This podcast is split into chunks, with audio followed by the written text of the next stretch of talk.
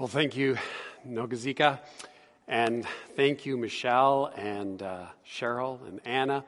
I often find after the watching the kids spotlight, and I'm like, I probably should have watched that before the message for some ideas. But uh, I know that I, we've also heard a lot of adults saying, you know what, I, I really take something away from that.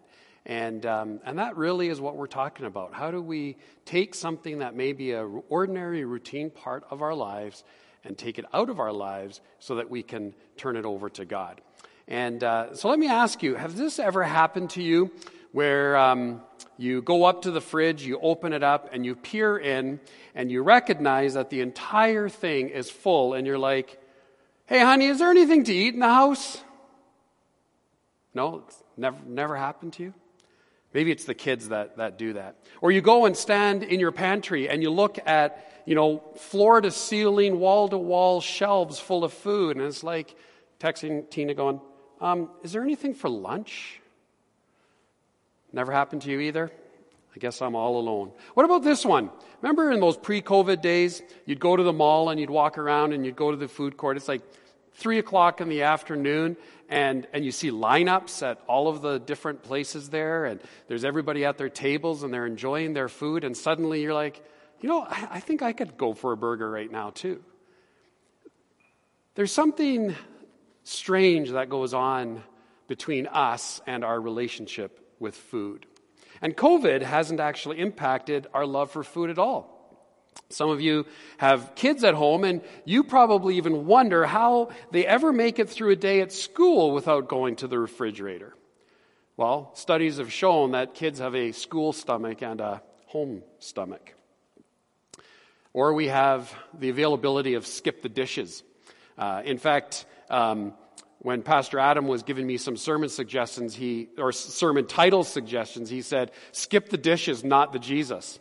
And, uh, you know, we, again, we, we may sit at home and we may be isolated and we're locked down and we're kind of frustrated, but we can just go online and order pretty much whatever we want.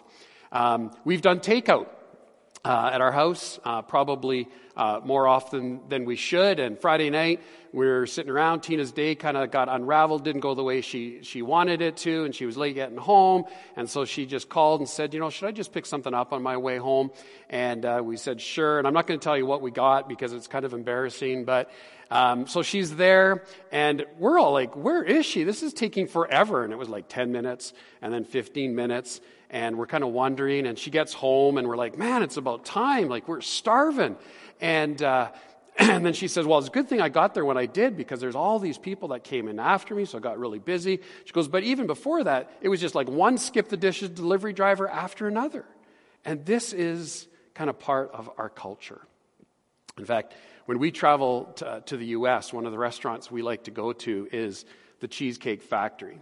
Now, some of you who've been there know exactly where I'm going with this already. This is not to be confused at all with the Cheesecake Cafe, because uh, they're, they're, they're, not even uh, comparable in that sense.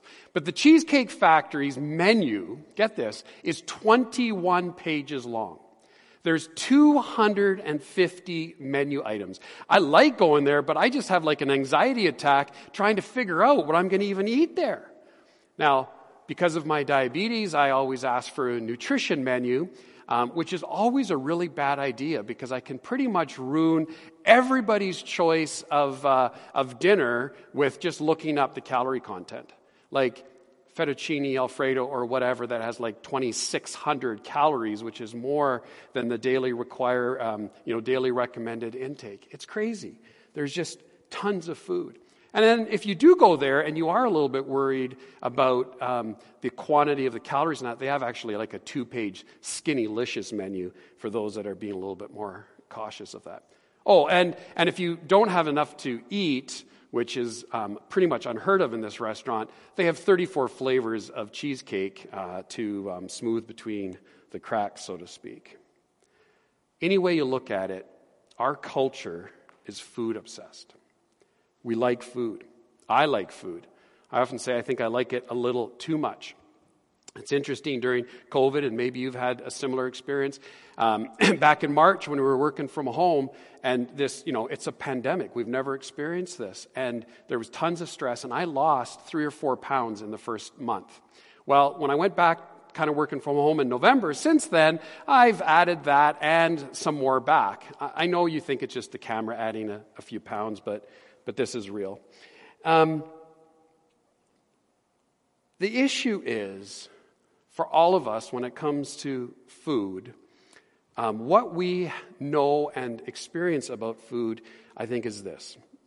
First of all, too often our bodies become our master. And the desire that we have for food has a power over us that we often don't like to admit. And secondly, we often are impacted by what psychologists call the pleasure principle, where it becomes this driving motivation. And so in psychology, the pleasure principle is the driving force that seeks instant gratification of all needs, wants, and urges. In other words, the pleasure principle strives to fulfill our most basic and primitive urges, including hunger, thirst, anger, and sex. Simply put, if we have a desire, we want to satisfy it right away. And the problem, of course, is that this leads to so many other issues like debt because you can have it now and pay later, and all sorts of addictions. I have to have it now becomes a little bit of our mantra. And the sad part is, marketing takes advantage of that. I mean, how many commercials do we see in maybe just an hour of TV watching that do this? Maybe you've seen this commercial if you've been watching uh, any hockey uh, this week, which is on like every other night and maybe every night. But uh, Tim Hortons has a new sandwich. Do you know what it's called? Cravables. Because, well, what are they in, you know, what are they saying? This, this is something that's so good that we're going to create a craving for it.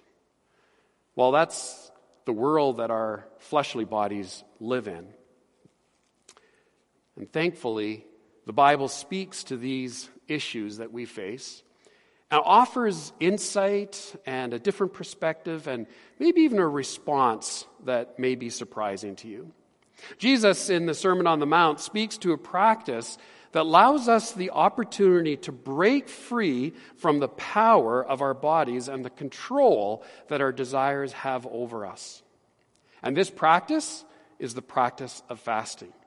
And we're in a section of the Sermon on the Mount that begins in Matthew chapter 6 and verse 1. And here in this passage, Jesus is addressing three commonly practiced acts of piety or acts of devotion. So giving, we've looked at, prayer already of the last couple weeks, and today fasting. And verse 1 of chapter 6 is a verse then that is really common to all three. And Jesus says there, Be careful not to practice your righteousness in front of others to be seen by them. If you do, you will have no reward from your Father in heaven. And so here, once again, we see Jesus is warning his followers not to do the right things for the wrong reasons. So he's really cautioning us to watch our motives. And what we do, especially when it comes to these acts of devotions, must come from a properly motivated heart. Do we do what we do to be seen by others? To be seen as righteous because we are doing righteous things? Or do we do what we do to express hearts that are devoted to God? And so, first of all, let's look at this from the perspective of what does Jesus have to say about fasting? So, Jesus on fasting. Now, I want to just say this right up front. I want to address the elephant in the room because I think that, well, there's really nobody here and there's no elephants, but, you know, metaphorically speaking, the fact is, I believe that very few of us fast. Most of us, in fact, don't. Now, maybe you want to prove me wrong and you'll send me uh, some emails telling me about your practices, and I would actually welcome that. Now, I don't have any of the stats to back this up. I, I think somebody once said that 80% of stats are made up on the spot. Um, but uh, let me try this. I'm going to guess uh, this that if we did a survey of our congregation, probably 50% would say that they've never fasted. Um, or they never fast or have never fasted. It's just, it's just not even something that's occurred to them. It's never been on their radar. Maybe 25% would just rarely fast, uh, very occasionally over the course of their lifetime. Maybe, I'm going to say 15% fast maybe once a year. Maybe it's like 5% that do it a few times a year. Maybe 3% that do it once a month. And maybe 2% once a week. And that's probably being generous. Now, I'm not saying that to be hard on us or to make any of us feel bad, but just to acknowledge that we are in good company, that if we don't fast, we're really probably in the majority. And I want to say this that in many respects, I take responsibility for that. I think it's my fault. We have very few sermons about fasting. I haven't always been responsible for kind of the teaching content at, at TCC, but in the 12 years that I'm here, I can, I can think of maybe a handful of times that we've had sermons on fasting. And, and think about it, it was always a little bit awkward. If we had this sermon on fasting and then we invited everybody to stay for this massive all you can eat brunch, there was always a little bit of a disconnect. And so maybe we just avoided it for obvious reasons. But I'll admit to you that I rarely fast. And so it's really awkward for me to stand up here and say, you should do this if I don't do it myself. Now, I think I have an out, I have an excuse. You probably know that I have type 1 diabetes, and I have had it now for over 12 years. Uh, but even previous to that, fasting just wasn't really on my radar. But now fasting can really mess me up. I even tried it this week and, and really kind of paid the consequences for the rest of the day. Now, while that may be a reason, I've come to the conclusion as I've kind of processed this this week is that that's not an excuse. And there are elements of fasting that I could do and really need to do. But I think it's because we haven't had many sermons. We haven't had many conversations. We, we, it just hasn't been something that's sort of front and center. We talk so much about reading your Bible and prayer and silence and solitude. Those are all great things. But we have neglected fasting. And as a result, it's become a neglected practice, not only maybe in our church, um, but in many churches as well. Now, Thankfully, I think that there's a bit of a rediscovery of this practice for all sorts of good reasons, and we're going to talk about that a little bit more. Because it seems strange to me that we would use the Bible, we would teach from the Bible, we would preach from the Bible, we'd say we are people of the Word, and then we would miss the numerous references throughout Scripture about God's people fasting. And Jesus himself fasted. At the start of his ministry, he fasted for 40 days. And if you read this account in the Gospels, there's a, this great line that he fasted for 40 days, and when the fast was over, he was hungry. Obviously. But Jesus not only practiced fasting. He taught about fasting, and that's the passage that we're looking at this morning. And so Jesus here makes two assumptions that I think we can get out, out of the way right away. Number one, it's the same thing I said about prayer a couple weeks ago, but fasting is assumed to be a normal practice. And so, just like giving and prayer, verse 16 begins when you fast. It's not a question of if you fast. There is an assumption that, that um, followers of Jesus will fast. Verse 17 as well begins, but when you fast. And so there's just this assumption that this would be an ordinary practice, a normal practice, and that Jesus expects his followers to fast. The second assumption that Jesus makes here is that we probably, like some of the other acts of devotion, we may practice it for the wrong reasons. There are wrong reasons to fast. Sometimes uh, we've done this ourselves. Maybe we think that we can fast in order to kind of manipulate or control God in some ways. And maybe we've even confused it sometimes with losing weight. We'll talk about that in a second. But Jesus here highlights the worst of the wrong reasons, and that is to show off or to show others. And he calls out the hypocrites here again, or these actors, who he says they intentionally look somber or they look gloomy. They just look downcast. They, they just look like they haven't been eating. and they disfigure their faces. I don't even know exactly what that would look like, but to show others that they're fasting. I mean, can you even imagine wanting people to think that we're more righteous than we really are? That we're more, more devoted than we really are? And so we kind of fake it so that others will think more highly of us than they ought to.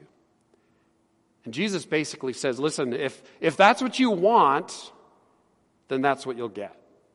Your reward is, in fact, the applause and recognition of others.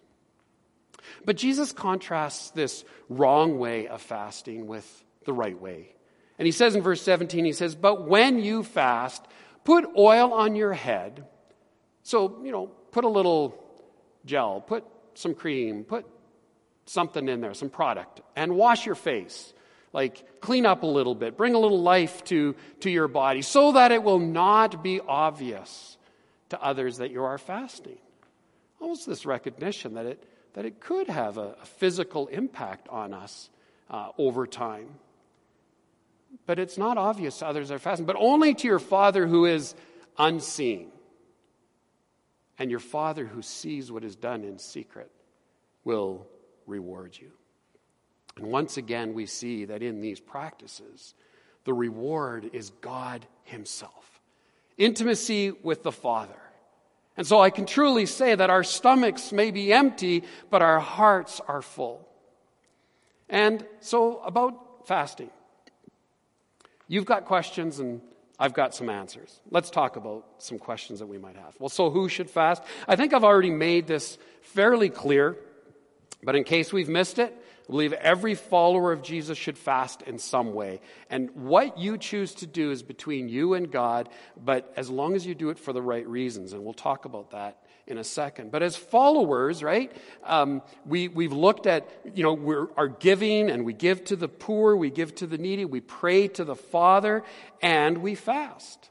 Among other things that we do, of course, but that's our context here in Matthew chapter 6. But as followers who walk with Jesus, who walk in the way of Jesus, we should intentionally practice the spiritual discipline of fasting.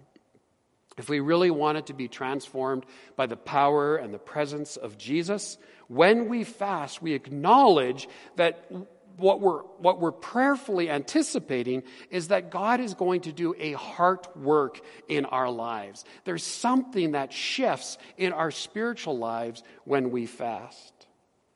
And on top of all of this, believers should fast because the list of those who have fasted in the Bible really reads like a, a who's who of those in the Bible.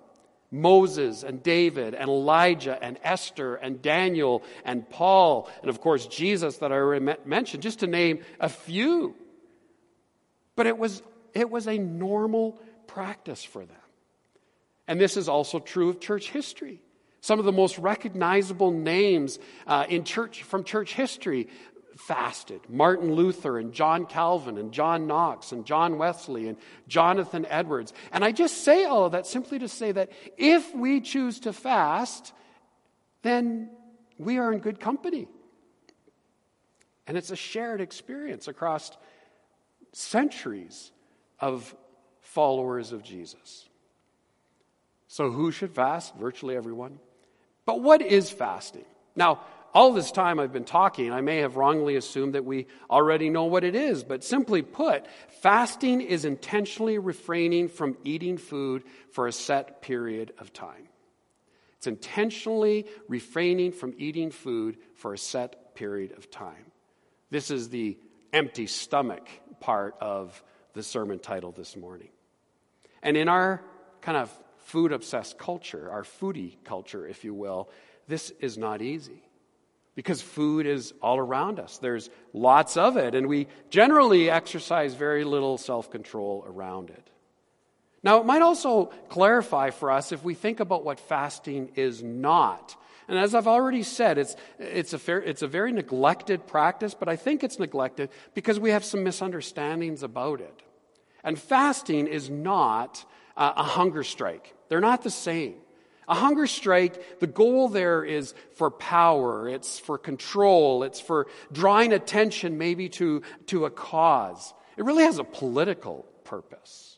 That's not what biblical fasting is. And fasting is not abstaining. You see, there is a difference uh, between fasting and abstaining. And, and, and um, we were having a conversation probably about a week or more ago with, uh, with Anne and Marnie and myself. We were talking about fasting, and, and Anne was very adamant about saying, you know what, this isn't about these other things that we've now sometimes attributed to fasting, but fasting is always connected to food. And so I thought, oh, and I dove into that a little bit. And then um, I, uh, I, I, heard a message from John Mark Comer, of course, and, uh, and he makes this distinction. And I found it super helpful because there are lots of things that we might do that really are not helpful to our spiritual walk. And avoiding them is always a good practice. And so sometimes you'll hear people say, and I've done this myself, um, they'll say something like, I'm going to give up, you know, blank for Lent. I'm going to give up social media. I'm going to give up um, chocolate. I'm going to give up coffee or something like that for Lent. And if we properly understand that, it's that we would then say is what we're actually doing there is abstaining, not fasting. Because fasting in the Bible is almost always connected to food. And I say that almost always because it's like 99%, and there's one time in 1 Corinthians 7 that you might want to read as husband and wife and figure out what, uh, what that's all about. But the point is this abstaining from some of those things is absolutely good. In 1 Peter 2:11 Peter writes, "Dear friends, I urge you to abstain from sinful desires which wage war against your soul." Those sinful desires are at war against our soul. I like how John Mark Comer's put talks about this abstaining from practices. He says that do violence to your heart's love for Jesus. Do you know anything about that?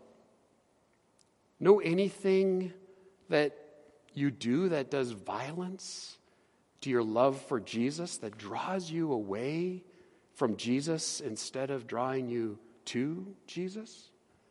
Then it's probably a good idea to abstain from that. So just call it that. Say, I'm abstaining from TV, I'm abstaining from gaming. Just don't call it fasting.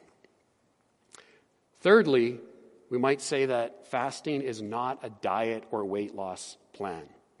Now, if you go uh, to the internet and you go to Google and you type in intermittent fasting, you will find no end of hits to that because it's all the rage right now.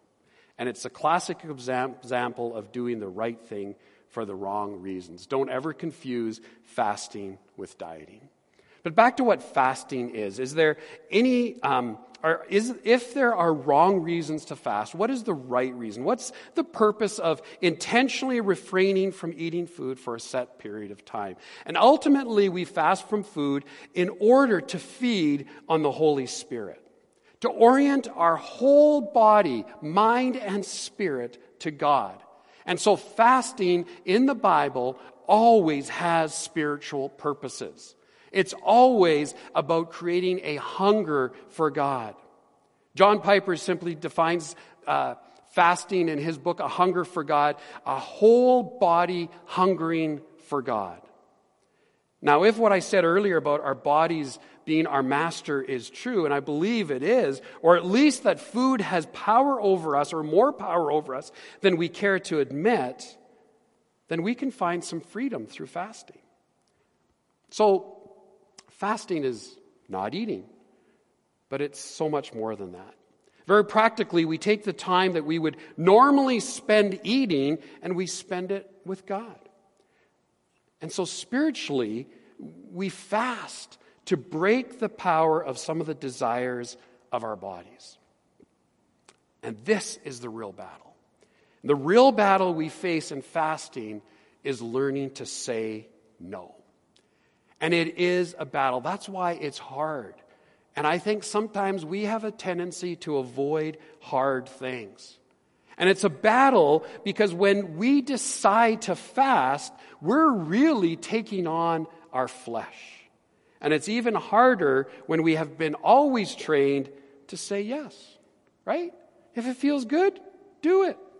And so if we have little to no self control, we have become formed by instant gratification. And that's not good for us on multiple levels.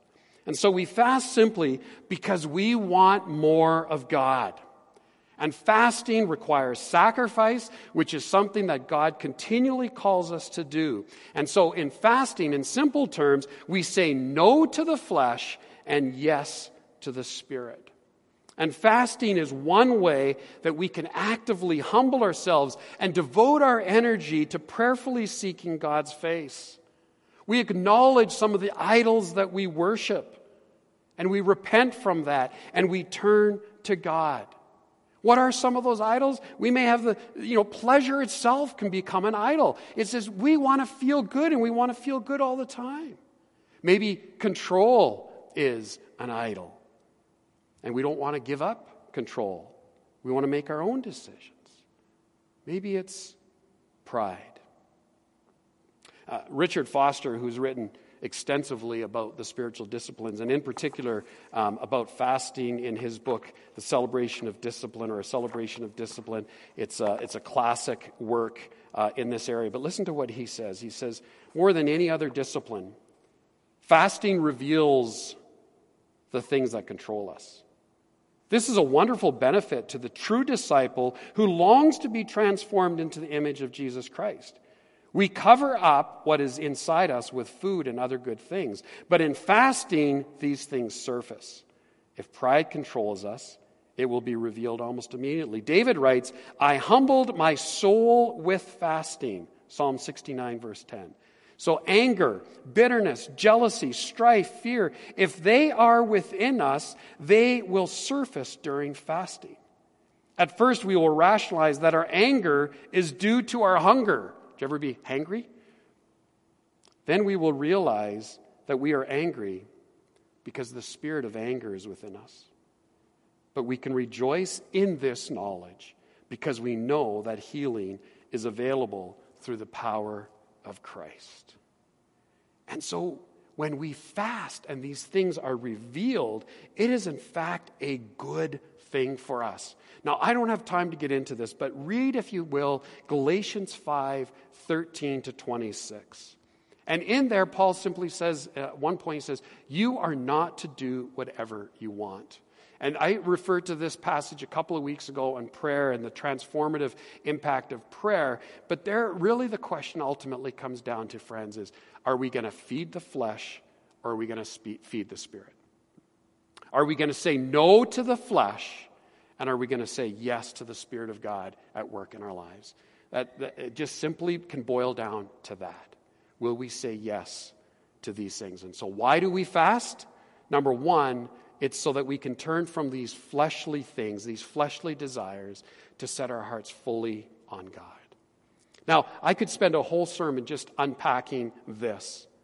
But simply put, the goal of fasting is to turn ourselves from worldly things and to set our minds and hearts fully on God, to hunger and thirst for God instead of the food that satisfies our appetites. You see, when I go to the fridge, I'm not usually hungry.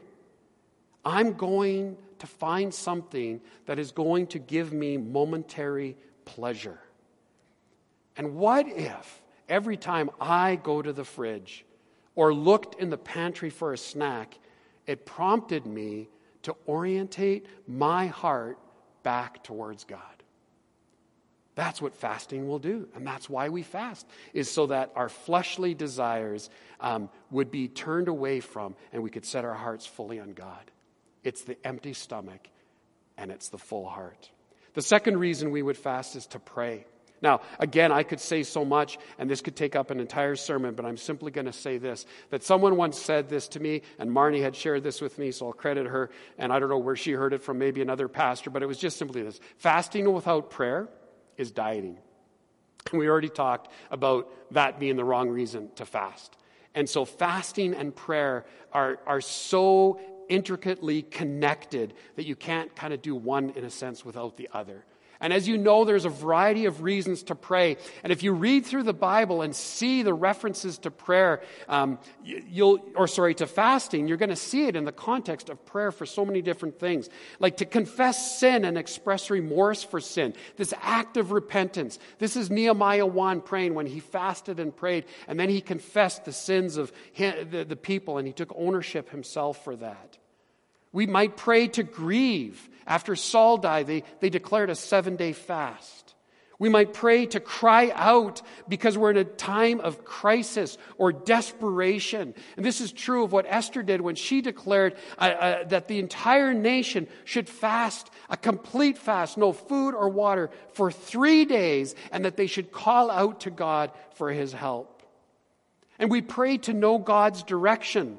This is the church in Acts. When they were going to do a new, we were wondering about a new ministry, they gathered together and they fasted and they prayed. And then they set apart Barnabas and Paul for the work that they had been called. Or when they were calling elders into leadership, they fasted and prayed.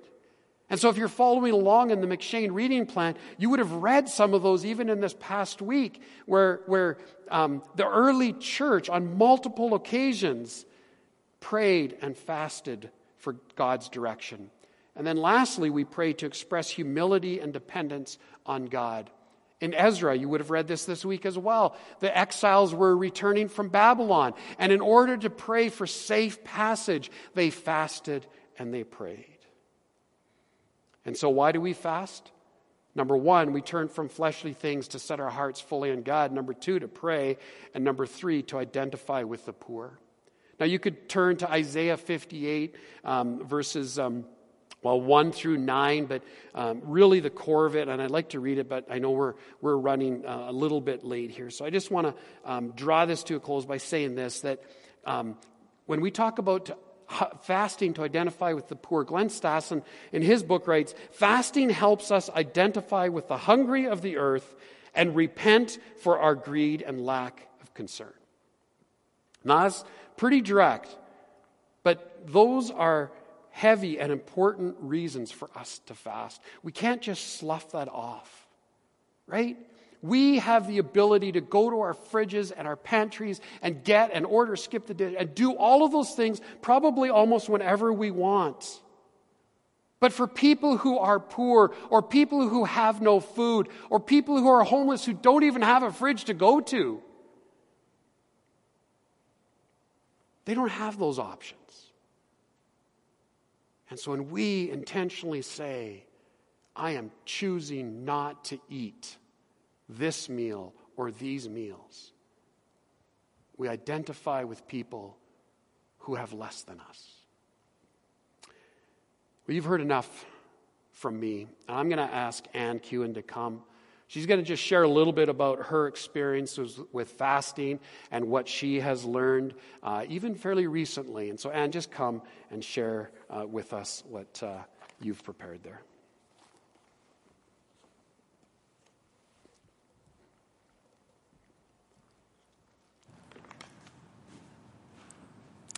Good morning, TCC. Thanks for letting me pop into your living rooms this morning.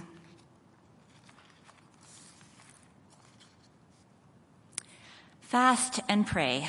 These activities are tied together in the Bible often. To be honest, I have been growing throughout the years in my experience and understanding of praying, but the idea of fasting has stayed in the realms of obscurity until recently. In the past, I was being told from health experts that I should eat often and that going without food might even be detrimental to my health. I know for myself that when I did not eat, I had anecdotal evidence of that being true. I can recall a time a number of years ago when I decided that I would forego breakfast to try fasting. I felt terrible. I was shaky and I had a headache within a few hours. I thought I must be ill and I decided to eat. I had a bowl of cereal and a coffee a few hours later I, and surprise, surprise, I no longer felt unwell. I concluded through this experience and many others like it that fasting food was not for me, even concluding eventually that I was physically unable to do it. Well, we are blessed as God's children that He doesn't leave us in our wrong thinking for too long. This past summer, I received a diabetes health diagnosis and set out to learn how to better manage my blood sugar levels. I was fascinated to learn that fasting is being recommended to this end and for continued lifelong good health. This truth really resonated with me, a spiritual discipline that was good for the spirit and for the body at the same time. Now that sounded like God. I have learned this past six months a lot about the science and the how to's of fasting and why fasting can make you feel sick and how to minimize these symptoms. I have tried fasting in many different durations and have experimented with what works well for me in the context of this season of being a wife and a mom. I am certainly still a rookie at fasting, but it is now a skill that I know that I can use with some degree of confidence when I want to get away with Jesus to fast and pray. I have been challenged to fast from other things than food in past years. I have, fa- I have fasted from things like fastfoot, from things like Facebook, excuse me, TV watching, spending money, and even driving. All of these varied ways of abstaining have been beneficial some of these things I even most left, mostly left permanently behind, like Facebook. Others I found a renewed appreciation for in my heart, like driving. My experience with fasting food, however, has been different.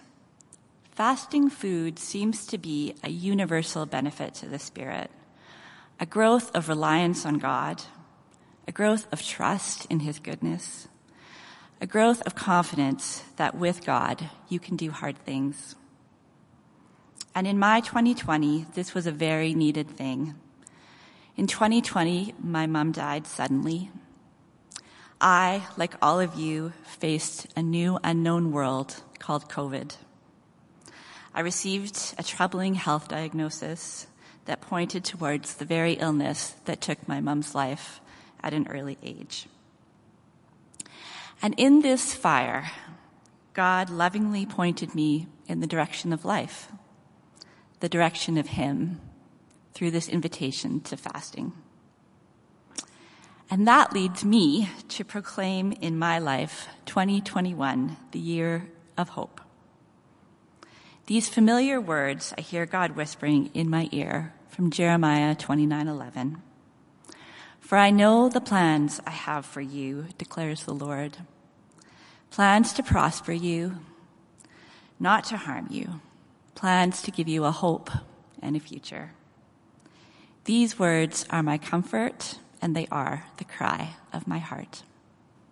Thank you.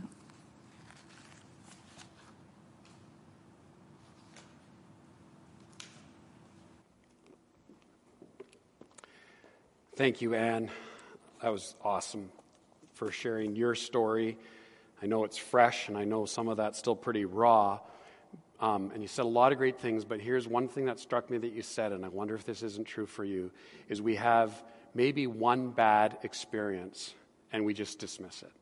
And I bet there's, you know, I gave statistics that were probably pretty harsh earlier that I just made up, quite honestly. But um, uh, the reality is, is maybe some of you have tried it and you said, well, it didn't work and it was like you're, you're looking for something, or you felt bad, or you're physically, you just thought that wasn't a very good experience. And really, what our invitation to you is to just invite you in to recognize how important this could be, how transforming it could be, and to, to know that there is a how and a when to fast. And I do want to just share with you some practical um, ideas to close. And the main thing is, is that whatever you do, you just dedicate it to God. That you ask the Holy Spirit to be your companion and your guide on the journey. To say, I don't know exactly how to do this or when I'm going to do this, but just God, just guide me with that. And Anne would use the illustration often where she would say fasting food is similar to lifting weights. And so it's helpful to start small and allow those muscles to grow. And then you can increase your weight, or in the case of fasting, maybe increase the length of time. And so, whenever you're going to fast, you should go slow and steadily and build up your fasting times. Don't start with something that you've never done and, uh, and, and it's just too much. Now, although it's not impossible, it's really not advisable to jump into a multi day fast. And really, you should always check with your doctor, particularly if you have some health concerns or you're on some medications. But ultimately, how and when you fast is between you and God. He will honor whatever you choose. And so, just some real quick practical suggestions. Maybe it's just as simple as giving up snacking at a certain time of day. Maybe you're the one who has dinner, and then throughout the evening, you're like, oh, I'm going to make some popcorn, or I'm going to go for a bag of chips, or I'm going to, I'm going to have some other snack. And maybe it's like, you know what? No, I, I'm going to fast from those things. That, that food I'm going to give up. Or you're going to eat um, three meals a day where you say, there's going to be no snacking throughout the day. I'm going to just focus on that and we're going to delay breakfast um, maybe by a couple of hours is another thing you do. And you just kind of spend that morning praying together and then maybe break the fast a little bit later. Um, maybe you just skip one meal. Maybe it's a sun up to sundown fast where you're not, not eating anything during the day or a 24 hour fast.